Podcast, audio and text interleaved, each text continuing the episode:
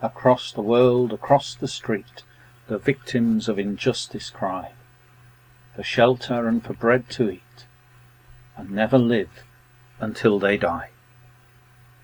Those are words from Fred Pratt Green's hymn, The Church of Christ in Every Age. And they're ones that have been on my mind recently, as I've heard about someone whose life I knew nothing about until they died.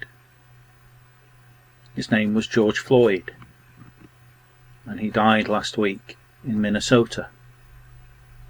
And his death has proved the trigger for protests, some of them violent, not just across the United States, but also across other parts of the world too.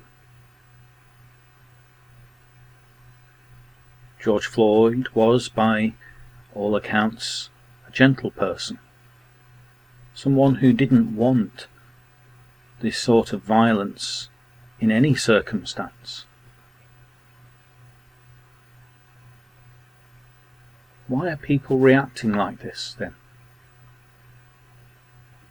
What worries me is it feels as if they're doing it because they think that this is the only way their voices will be heard. And what can I, a white male from the more privileged background than many have, what can I say into this situation? Sometimes you have to say that the best thing is to shut up and let others speak. Jesus was very good at helping others find their voice, of listening to others, giving them the chance to speak. In particular, I'm reminded of the story of the woman healed from the hemorrhage in Mark chapter 5.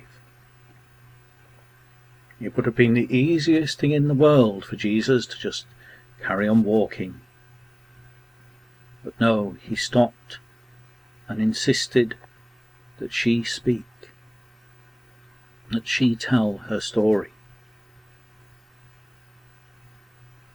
Sometimes these stories that we hear are not comfortable. Sometimes there are things in them that are difficult, but they do need to be heard.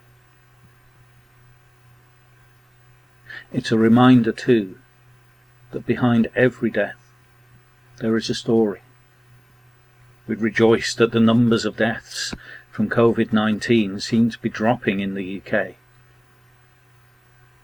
But never forget, for every single one of those behind the statistics, there is a person. Someone with friends and family and hope and aspirations who's had them cut short. How do we hear the voices? How do we make sure we hear the voices of those who otherwise have no voice? How do we follow in Christ's footsteps and enable others to speak?